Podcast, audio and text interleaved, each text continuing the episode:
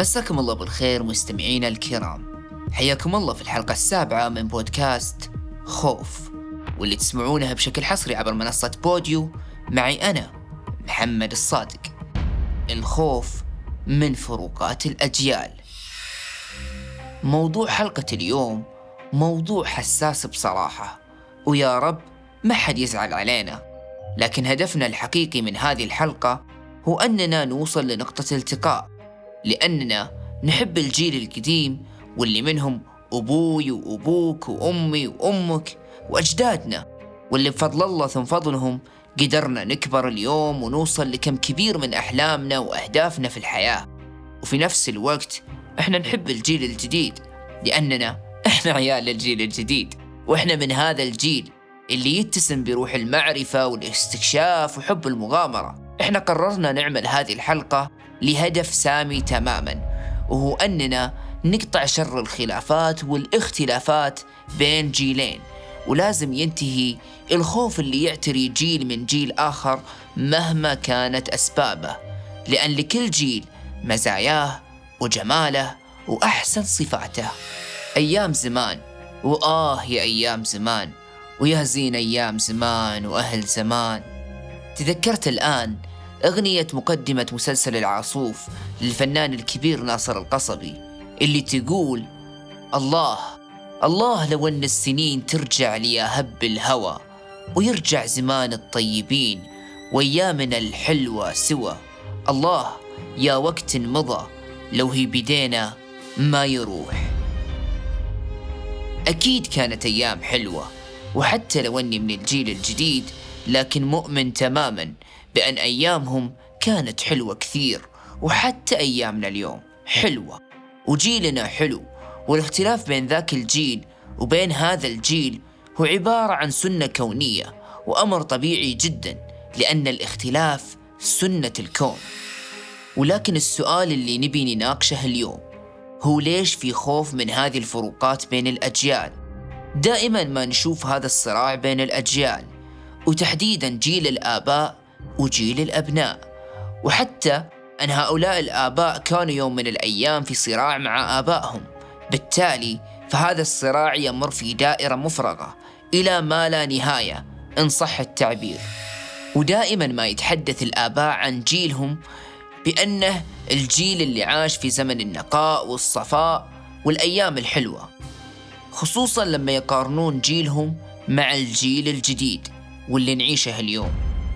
حتى أن البعض من اللي يحنون للماضي الجميل يعتقدوا أن الرحمة والرأفة انتهت من هذا الجيل، وما عاد عندهم شيء إلا أنهم يحنون للماضي.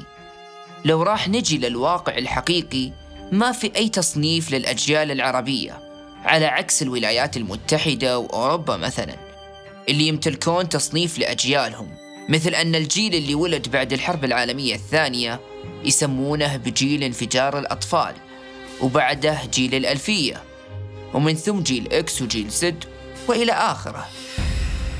أما بالنسبة للمنطقة العربية فلا يوجد عندنا هذا التصنيف الواضح، لكن بشكل دقيق جيل ما قبل حرب الخليج يختلف تمام الاختلاف عن جيل ما بعد حرب الخليج، والجواب جاهز وواضح قبل لا تسألني ليش. السبب هو الطفرة التكنولوجية اللي صارت. عموما القدرة على استخدام الهاتف المحمول والحواسيب كانت تقريبا النقطة اللي تحدد الفرق بين أفراد المجتمع والأجيال، وهذا الفرق كان واضح جدا لما طلعت الهواتف الذكية وصار الكثير من الجيل الجديد يستخدمونها. فالرجل اللي يعيش في مرحلة 40 من عمره أو 50 أو 60 حتى ما يحتاج للهاتف الذكي غير للاتصال، على عكس الشاب 20 اللي في مرحلة شبابه اللي يحتاج الهاتف من أجل أهداف وغايات أخرى، أبسطها تصفح الإنترنت ومواقع التواصل الاجتماعي. ولكن السؤال الأبرز: هل نحتاج لأن يكون هناك تصنيف للأجيال العربية اليوم؟ بصراحة أنا أعتقد نعم، إحنا نحتاج اليوم إلى جيل جديد يصنف الأجيال القديمة والأجيال الحديثة، ما هو لأي سبب، فقط لأننا نحتاج بطريقة ما إلى تفسير المتغيرات اللي تصير بين الأجيال. ببساطة الأحداث التاريخية والسياسية والاقتصادية اللي تصير في زمن محدد تلعب دور جدا كبير في التأثير على تكوين شخصية الفرد، وحتى في تكوين القيم الجديدة، أو خلنا نقول حتى في تغيرها. فطريقة تربيتنا لأطفالنا أكيد راح تكون مختلفة عن الطريقة اللي ربونا فيها آبائنا وأمهاتنا، لأن بنرجع ونقول لكل جيل قواعد مخصصة فيه، وهذا تقريبا هو اللي يشكل الاختلاف بين الأجيال، لأن هذا الاختلاف عادة ما يمر بدون أزمات أو مشاكل، والدليل الصراع اللي اليوم احنا نشوفه بين الأجيال. فعلى سبيل المثال جيل العشرينات اليوم عنده رهاب يسمى رهاب المثالية. هذا الرهاب منبعه تربية الجيل المثالي السابق له، حيث أن الشاب والفتاة يحسون بضغط جدا كبير بسبب مطالبة آبائهم لهم بالتفوق الدراسي والمثالية في حياتهم في المجتمع. وهذا الاختلاف نتج عنه أشخاص في الجيل الجديد ما يحبون الالتقاء بكبار السن من عائلاتهم، وهذا الأمر طبعا سلبي تماما، لأن الالتقاء بين الأجيال أمر جدا مهم، ولكن لابد يكون هذا اللقاء بالحوار والثقافة والوعي. ولهذا التعايش وتقبل الأجيال لبعضها هو الشيء الوحيد اللي راح يخفف من الصراع بين الأجيال. ولازم نفهم أن حاجات ومتطلبات كل جيل مختلفة تماماً عن الجيل الآخر. هذا الأمر ما إذا استوعبناه راح يخفف من حدة الاختلاف، وراح يخلي الجيل القديم يستوعب أن الطيبة موجودة في جيلنا مثل ما يشوفوها في جيلهم.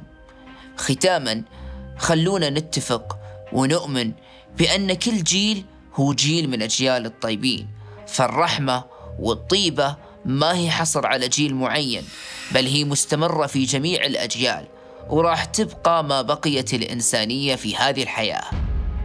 كنت معكم أنا محمد الصادق من بودكاست خوف على منصة بوديو. نلتقي بكم في حلقة قادمة، في أمان الله.